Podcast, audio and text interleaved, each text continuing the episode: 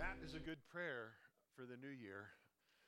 Uh, that the Lord would bless us with His word, uh, that He'd build the church, uh, and that we'd be filled with His glory.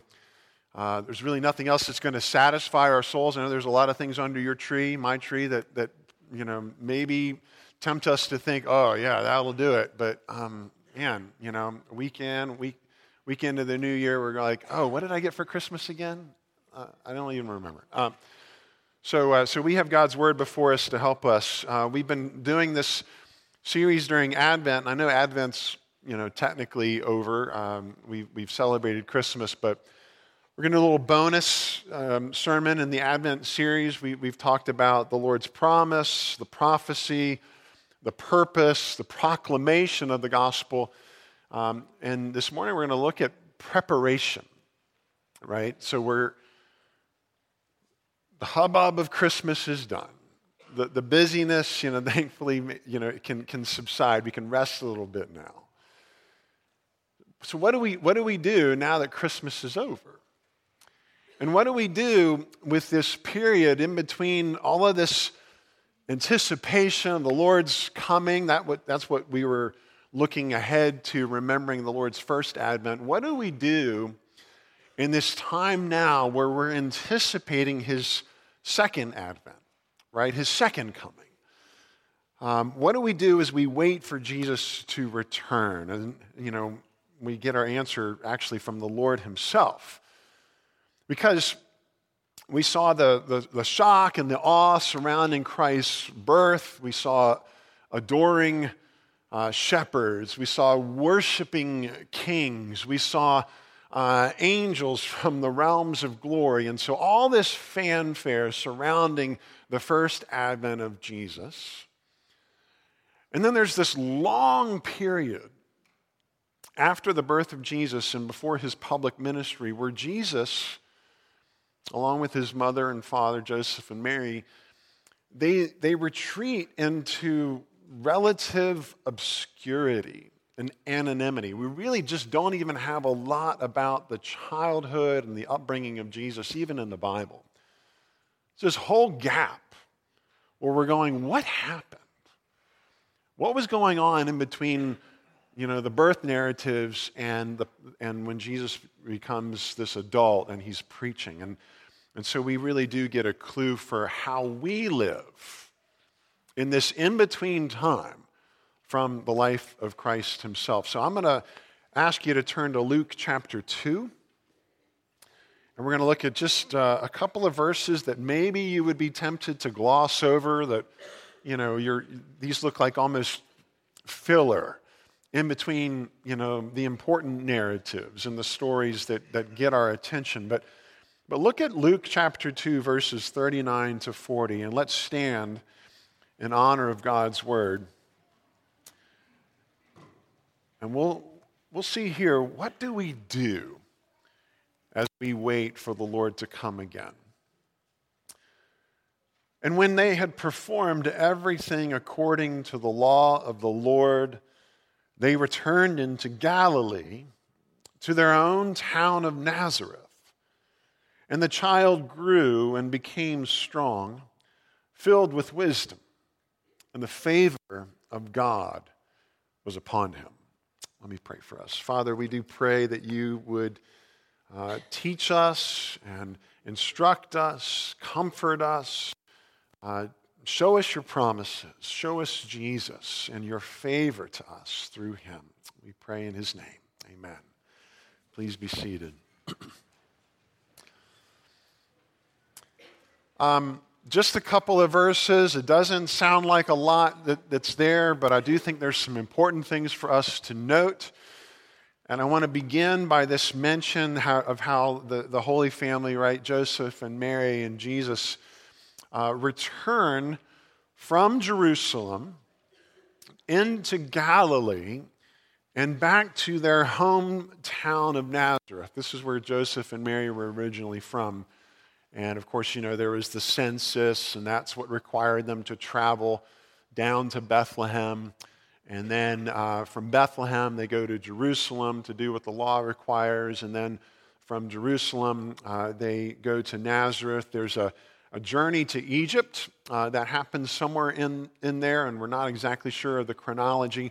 Uh, but there's actually a lot of moving around uh, for Joseph and Mary and baby Jesus uh, and the child Jesus as he grows from a, a, an infant to a toddler and into a, a little boy. And, uh, and it's that period where, where Jesus is growing that's really kind of interesting to us because, as I said, there's not a lot in the Bible about that. But we do read in Matthew chapter 2 about how Jesus and, and Joseph and Mary end up in Egypt. Uh, they're escaping Herod's persecution, and the angel of the Lord appears uh, to Joseph and warns him in a dream uh, to withdraw from the, uh, to the region of Galilee uh, to, es- to escape this, uh, any danger you know, resulting from Herod's you know, successors being concerned about a, a, a, rival king.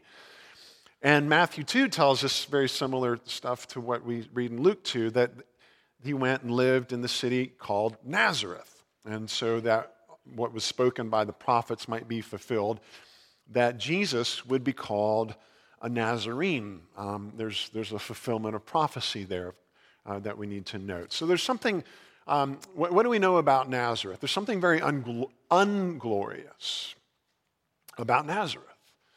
Uh, it's not like uh, it's not like Bethlehem. It's not like um, Bethlehem, which was this sort of suburb of Jerusalem.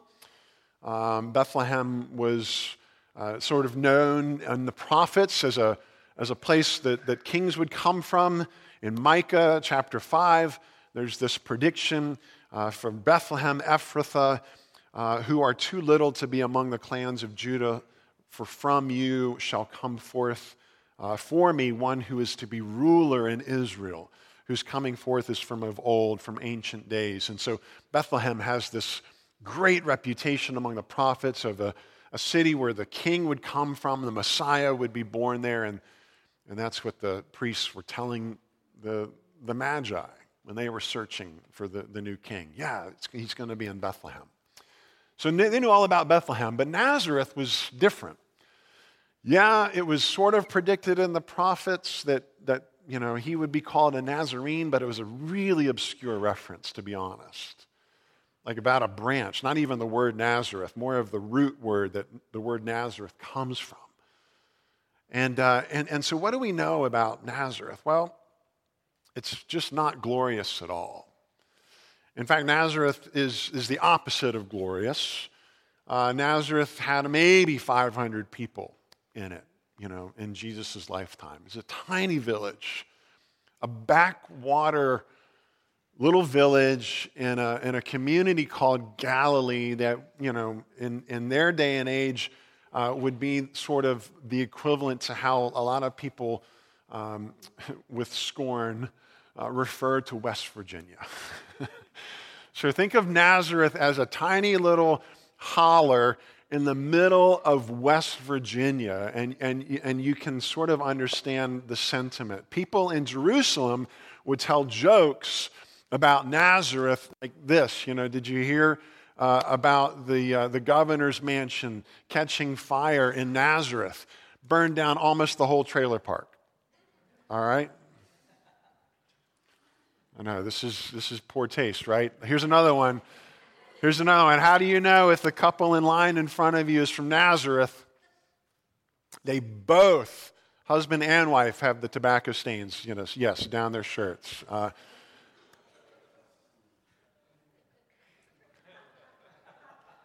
just going to let that one sit there for a little bit.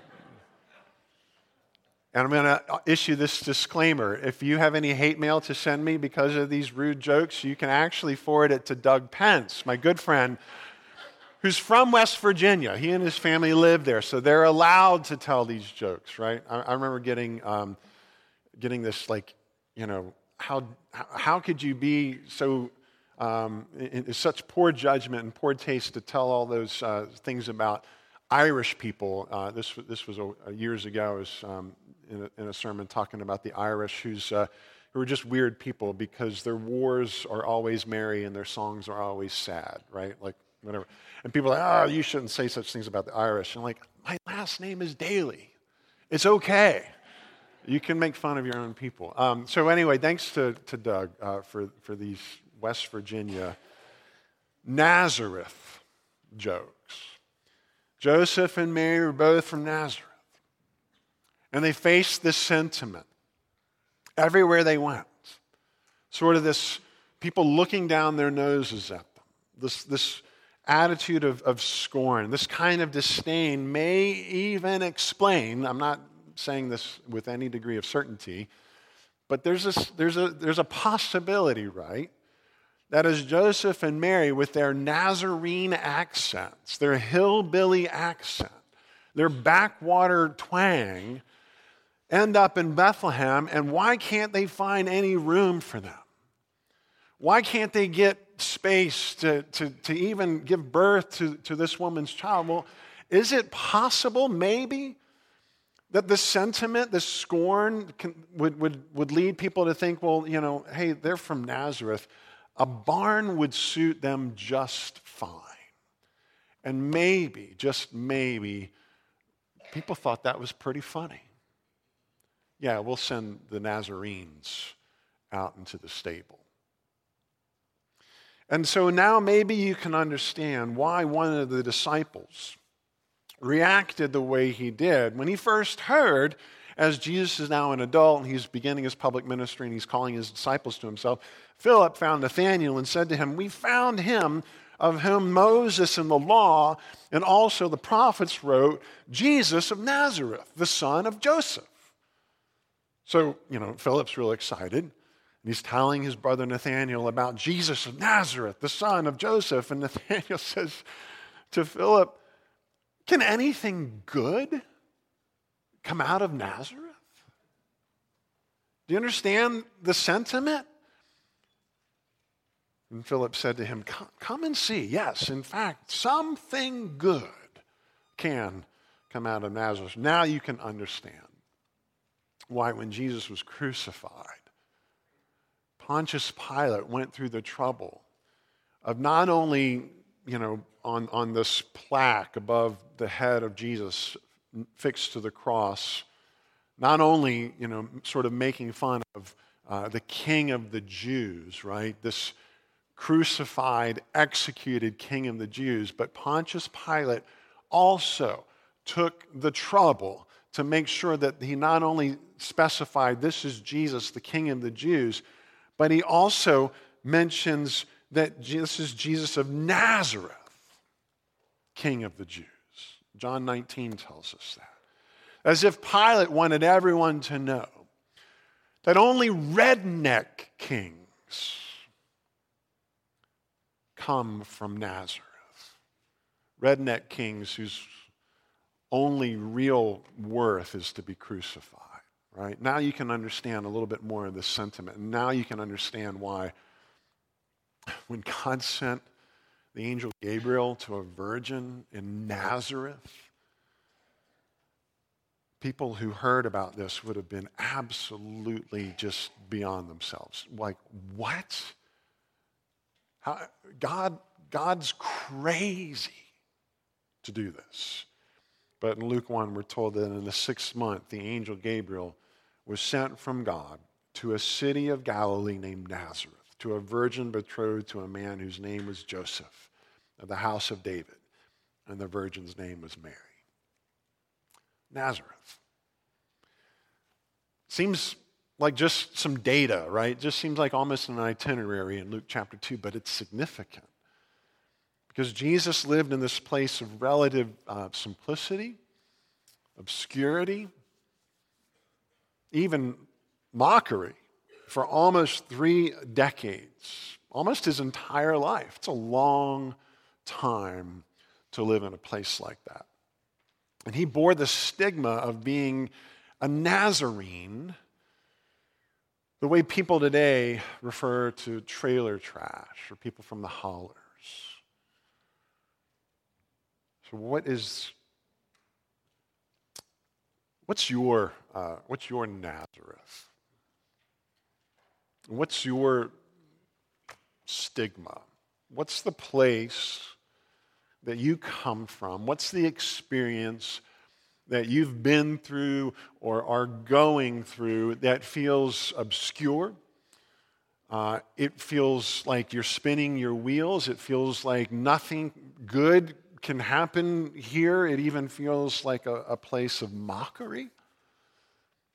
Is there a Nazareth in, in your own experience that compares to Jesus' experience of coming from Nazareth? Uh, so maybe for some of you, it's this job that you're in that feels like a dead end job. It's worthless. It doesn't, it's not getting you anywhere. You're not advancing. Instead, you feel like you're suffocating. Instead, you're embarrassed to say what you do, what your calling is. Maybe it's in an office, maybe it's at a factory, maybe it's at home. I don't know what it is. But people wrestle with that, right? Some people feel like, hey, they've got it made and they've got a great job and their, their chest kind of expands when they tell people what they do and it's bragging rights and they're comparing, you know, how, you know, prominent they are. And other people don't want to tell you what they do for a living because they feel like it's Nazareth. Or where you went to school, or where you're going to school. You know, does that feel like Nazareth to you?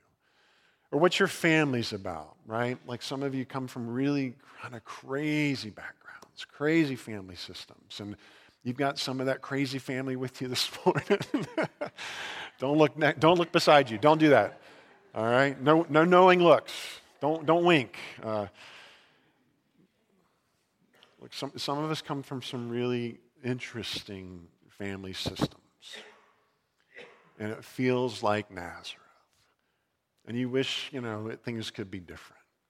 You wish for something better. You wish for a different upbringing, a different experience. Um, but listen to what Jesus says about those who are his disciples. Jesus says in Matthew 10 a disciple is not above his teacher nor a servant above his master. It is enough for the disciple to be like his teacher, and the servant to be like his master.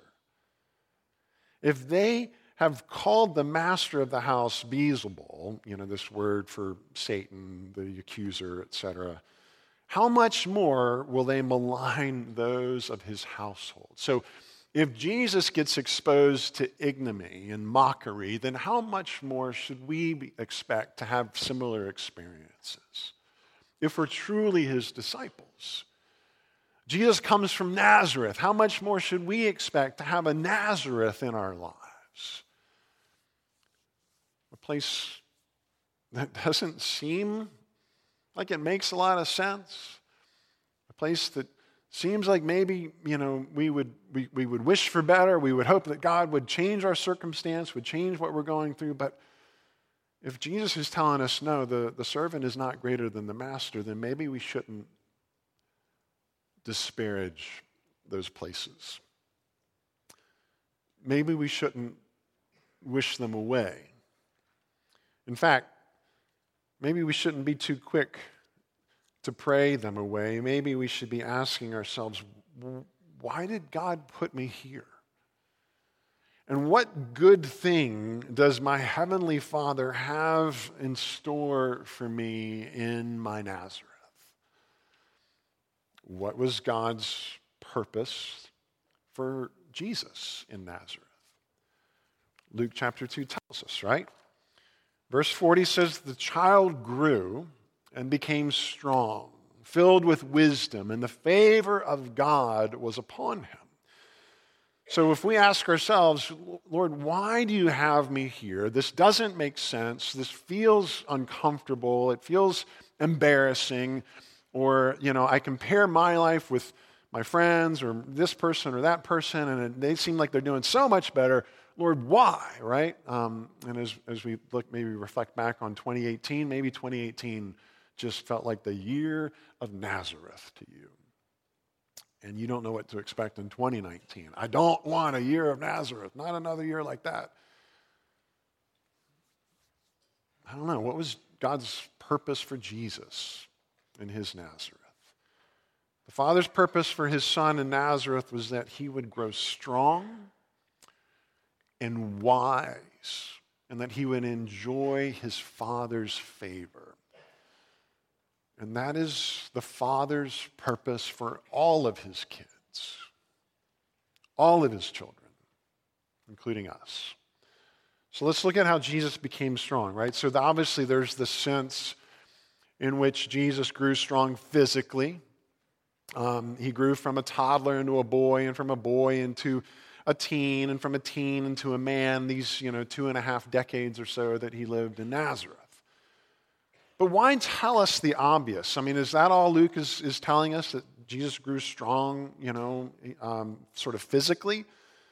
Uh, doesn't everybody grow up? Isn't that sort of the norm? Uh, why point out what people expect unless Luke wants us to think about strength in other categories as well?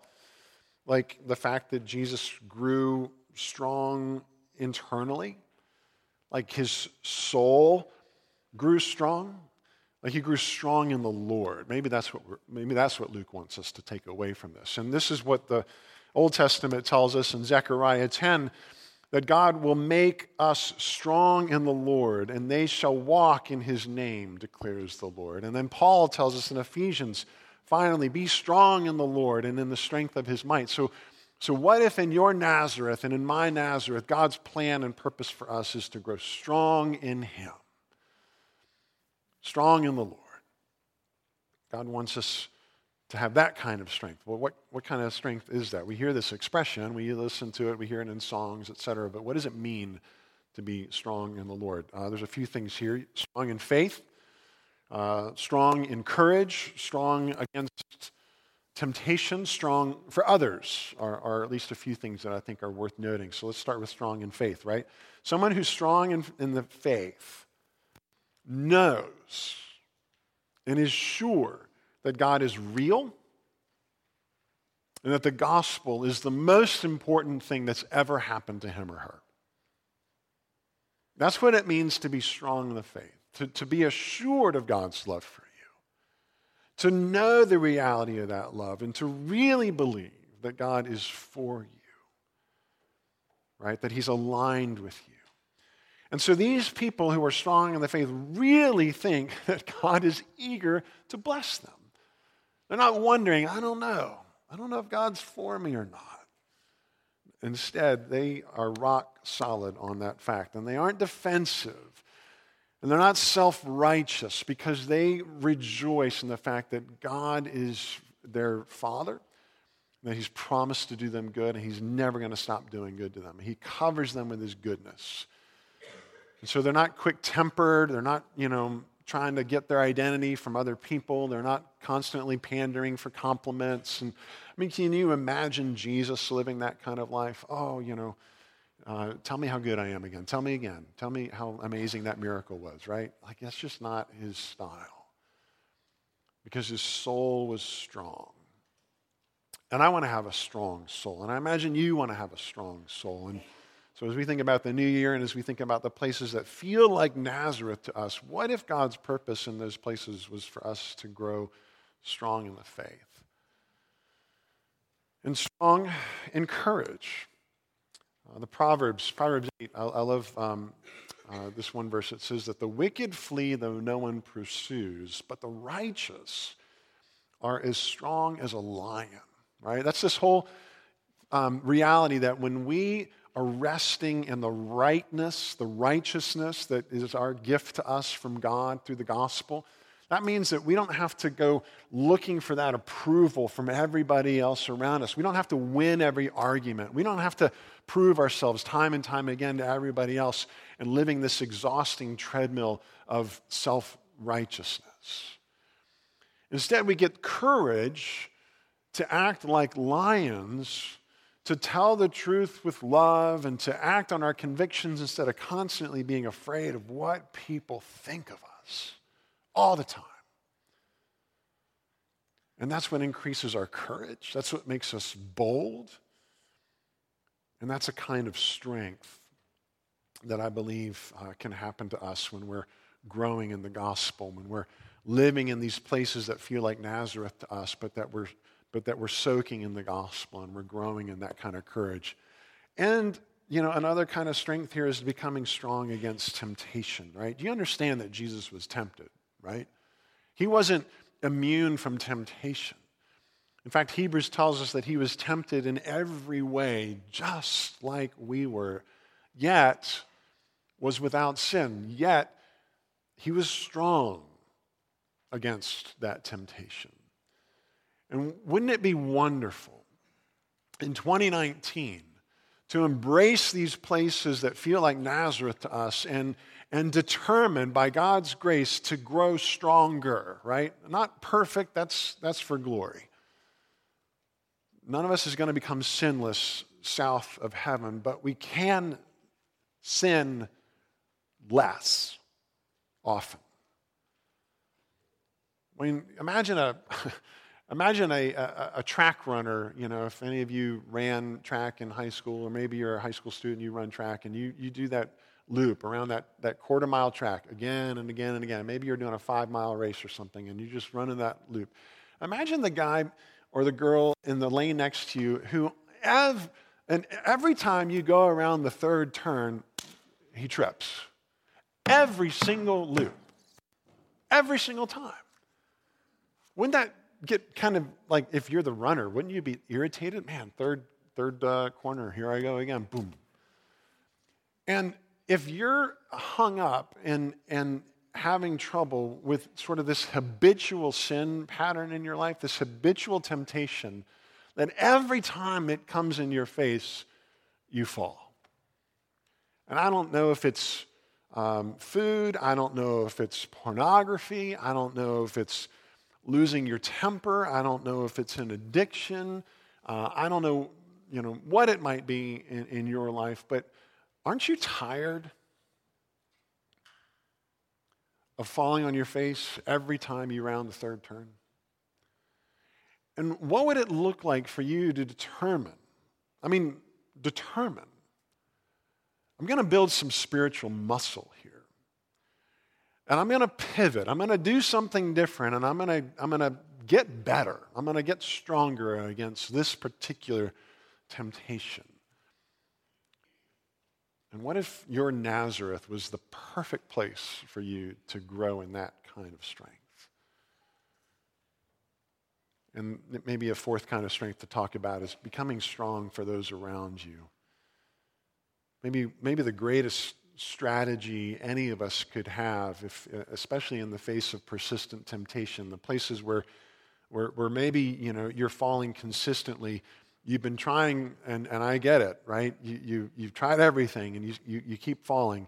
Um, but sometimes what we forget to try is not succeeding for ourselves so that I can feel better about my self discipline, so that I can feel better about my resistance to temptation. But, but what if instead we develop a strategy of being strong for others?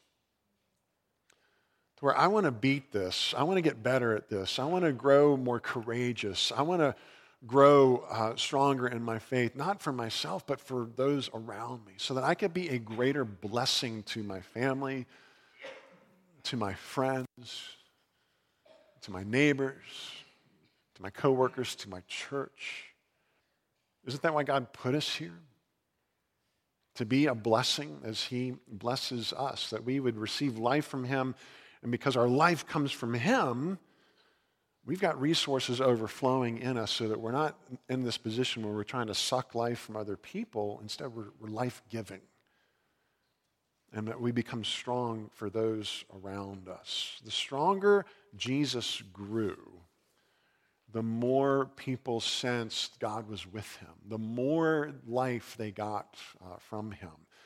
And there's this mystery, right? Like this whole idea that Jesus, we, we only see him in his adult, perfected state. Um, it's hard to imagine him growing and developing, and yet it's, it's true. And, and we hear this expression from Luke that Jesus grew and became strong, filled with wisdom. I mean, that's uh, filled with wisdom is remarkable. This is the omniscient God who who, in the mystery of the incarnation, the infinite God puts on finite flesh. And the one who knows all things embodies a human mind that discovers new things. How does that work? Rather than trying to come up with some really lame uh, explanation for that, rather than trying to, to work out that mystery, I think maybe we should just marvel at it uh, and give thanks for it. And consider how is, again, Jesus showing us that a servant is not greater than his master. In our own experience of Nazareth, how does God want us to grow in wisdom? How can we be filled with wisdom? Wisdom is, is really the art of living well. Um, you know, you can look at God's book of, of Proverbs as the first uh, or the original, you know, life hack manual. You could look at Jesus' Sermon on the Mount as the original TED Talks, right? So wisdom comes from the Lord. And wisdom, you know, if we're going to grow and be filled with wisdom, if we're going to take this cue from Jesus, uh, we need to realize that wisdom comes from uh, without, it's, it's from outside of us. We can't develop this in isolation. And so, what we need are God's resources. Wisdom comes from God's word. Uh, read a few of the Proverbs are helpful to us here. The Lord gives wisdom, right? And from his mouth come knowledge and understanding. That's from Proverbs chapter 2. Uh, I want to let you know that we're starting a brand new Bible reading schedule coming uh, um, starting January 1st. so in your bulletin, uh, there's an outline, and on the outline, uh, on the back of the outline, you know, is a weekly devotional guide. There's prayer um, suggestions, prayer recommendations on how you can pray each day. Each day, uh, if you haven't seen this before, has a Bible reading schedule, and so we're resetting January 1. And if it hasn't been your practice to read the Bible regularly, you will not grow in wisdom. I'm, I'm just going to tell you the truth. You cannot grow in wisdom if you're not reading God's word. If you don't know it, then you're lacking wisdom. Uh, you might have some street smarts, good for you. God, in His grace and favor, can still bless you with some of that. But you're depriving yourself of really the, the gold and the riches that God wants to give us uh, in His Word. So, Read His Word, make it a goal to read it regularly in 2019. So, wisdom comes from God's Word, and wisdom comes from worship. Again, the Proverbs tell us that the fear of the Lord is the beginning of wisdom. Fearing Him, honoring Him, adoring Him, uh, not cowering uh, and trying to get away from Him, but the, the, the healthy kind of fear that realizes He is God. I am not. God is God and he's on his throne, and we need to recognize that day in, day out, week in, week out. How would it, what would it look like uh, for you? I know some of you are, uh, Sunday is your thing, and you're here every Sunday. Uh, some of you, if you're still growing as a disciple, if you're still trying to figure out how, how do I get closer to Jesus, uh, regular worship is a key ingredient in that. Weekly worship, right? I mean, that's God's design, one, this one day in seven, the Sabbath principle. And so I'm going to challenge you in January. Uh, you're here today, so you, you get like a bonus Sunday. Uh, come every single Sunday in January. Make it, a, make it a commitment, not just a, well, I'll see how if it, have, it works out. I might have my exercise schedule. I might have some travel plans. I might have work, you know, and so on. What if you were to make worship a priority and just see if you feel closer to Jesus after worshiping regularly, making that a commitment. It's not a box to check to say, hey, look at my gold star, and I worshiped every single week, and God's now proud of me. All right, is He happy with you? Yes. But you don't get to score points. It's not a self righteous exercise, it's a desire to have more of Jesus, to get more grace, to get more wisdom. Uh, and lastly, wisdom comes from multiple perspectives, too, right? So, Another proverb, another you know, source of wisdom the one who states his case first seems right. I'm the one that always states my case first because it's my case and I know it's best. And I always seem right until, as Proverbs 18 tells me, until the other comes and examines him. And we need multiple perspectives. We need community. We need people whom God has given his spirit to them as much as he's given it to us. And if I don't benefit, if I'm not uh, blessing myself by being surrounded by other people who can pour into me and give me their, their wisdom, their insight, then I'm depriving myself of God's wisdom. So, how do we become filled with wisdom, right? From His Word, from worship, and from being in community. uh, from having multiple perspectives. All of this, as, uh, as Luke's telling us, is how Jesus grew strong and he became filled with wisdom. And then Luke wraps up and he says, And the favor of God was upon him. The favor of God was upon Jesus.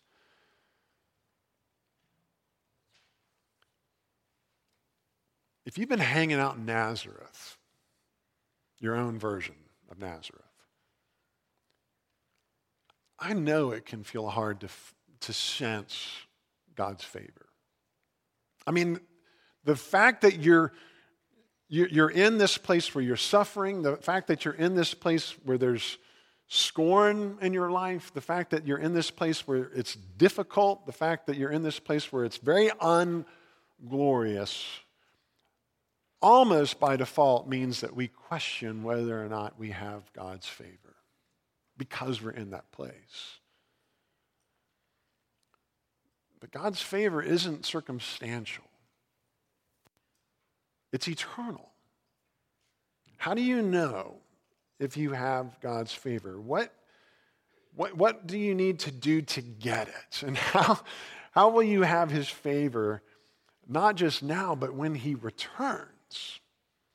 Because we're talking about this in between time and comparing our lives to Jesus' life, where there was a lot of glory when he was born, and then there was a lot of glory in the last three years of his life, and then there was this long, drawn out trough.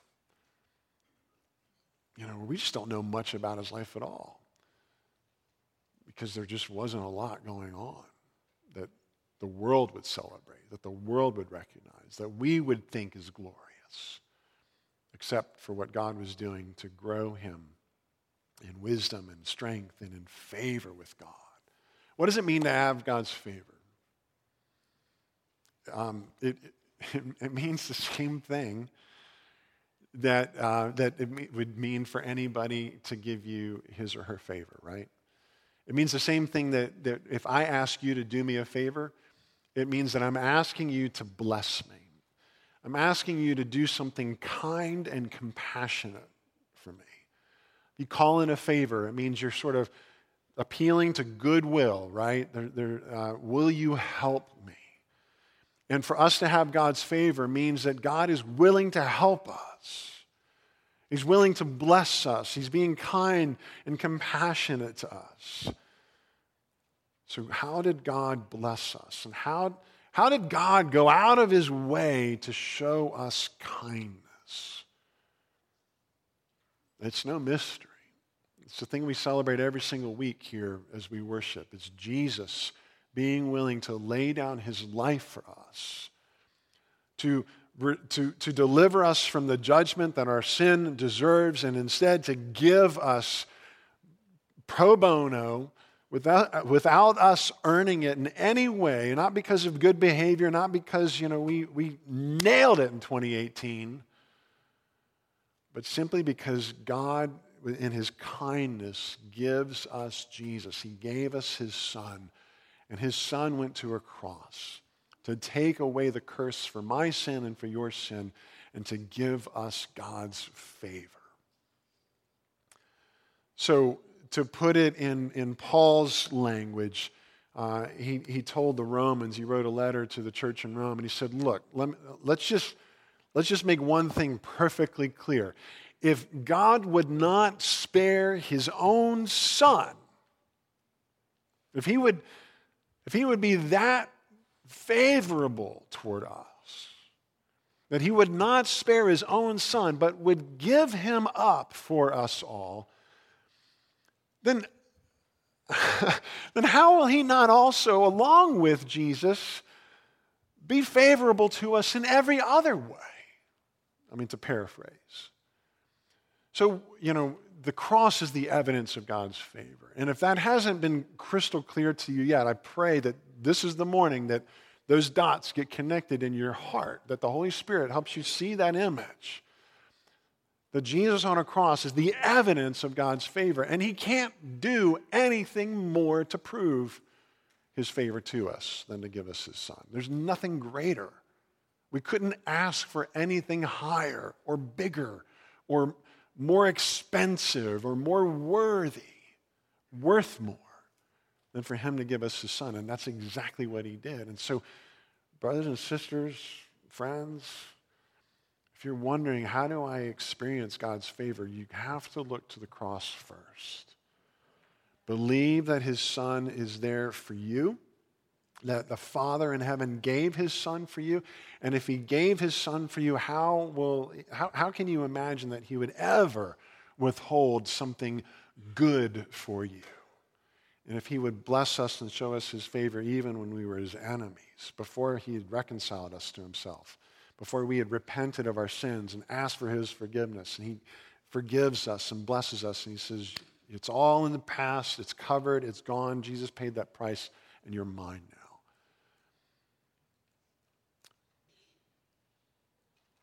So do God a favor as if, as if God ever needed anything from us. But do him a favor and see his son as the evidence of his favor to you. And that's going to completely change your perspective on Nazareth, on why he has you in this place. And we all have our Nazareth. It may be in the past, it may be in the present, it might be in your future. But when you're in Nazareth, don't ever forget the favor of God is on you if you have seen his favor in Jesus. And it may be that in that place, that place is the perfect incubator, the perfect greenhouse, the most pleasing environment for you to grow strong in the Lord. Nobody ever got stronger on a cruise ship. The places where we grow are the places that test our strength and build spiritual muscle. And maybe, maybe God's got you in that place exactly for that purpose to fill you with wisdom and to remind you of his favor. Now, I'm gonna, I'd be the first to pray with you if you're struggling with health, if you're struggling with hardship, if there are relationships that are breaking down in your life, if finances are falling apart, if there are all these things that feel like, where's the glory? Where's the favor? I don't get it. I don't feel it. I'll be the first to pray with you for God to minister to you and to remove those difficult and painful circumstances. But if it's His desire to keep you there longer, don't miss the reality of His favor. He can still bless you despite those circumstances. Just like He blessed His Son in Nazareth. Let me pray for us. Father, would you um, please remind us of your goodness? Uh, forgive us for forgetting your favor, uh, the evidence of that favor on a cross, uh, the empty tomb guaranteeing our, our victory with Jesus as we wait for his return. We can be sure that we have your favor by trusting in him. And I pray for any here who who are just now realizing that. Please confirm in their heart, confirm in their soul the, uh, the, the, acceptance, the approval of God over them uh, by virtue of Jesus. And help us uh, not to complain about our Nazareth, but to even give you thanks for the good things that you are doing in our lives when, the, when we are in circumstances that are difficult. We do pray uh, for those who are in pain, and we do pray for those uh, who do feel uh, the pinch of their circumstances. Please deliver them and please bring them out of what is uh, painful and harmful. But Lord, don't let us miss uh, the good things that you want to do, the blessings and the gifts you want to give us of growing stronger, being filled with wisdom, and enjoying your favor in the meantime. And we pray this in Jesus' name. Jesus, the Nazarene. Amen.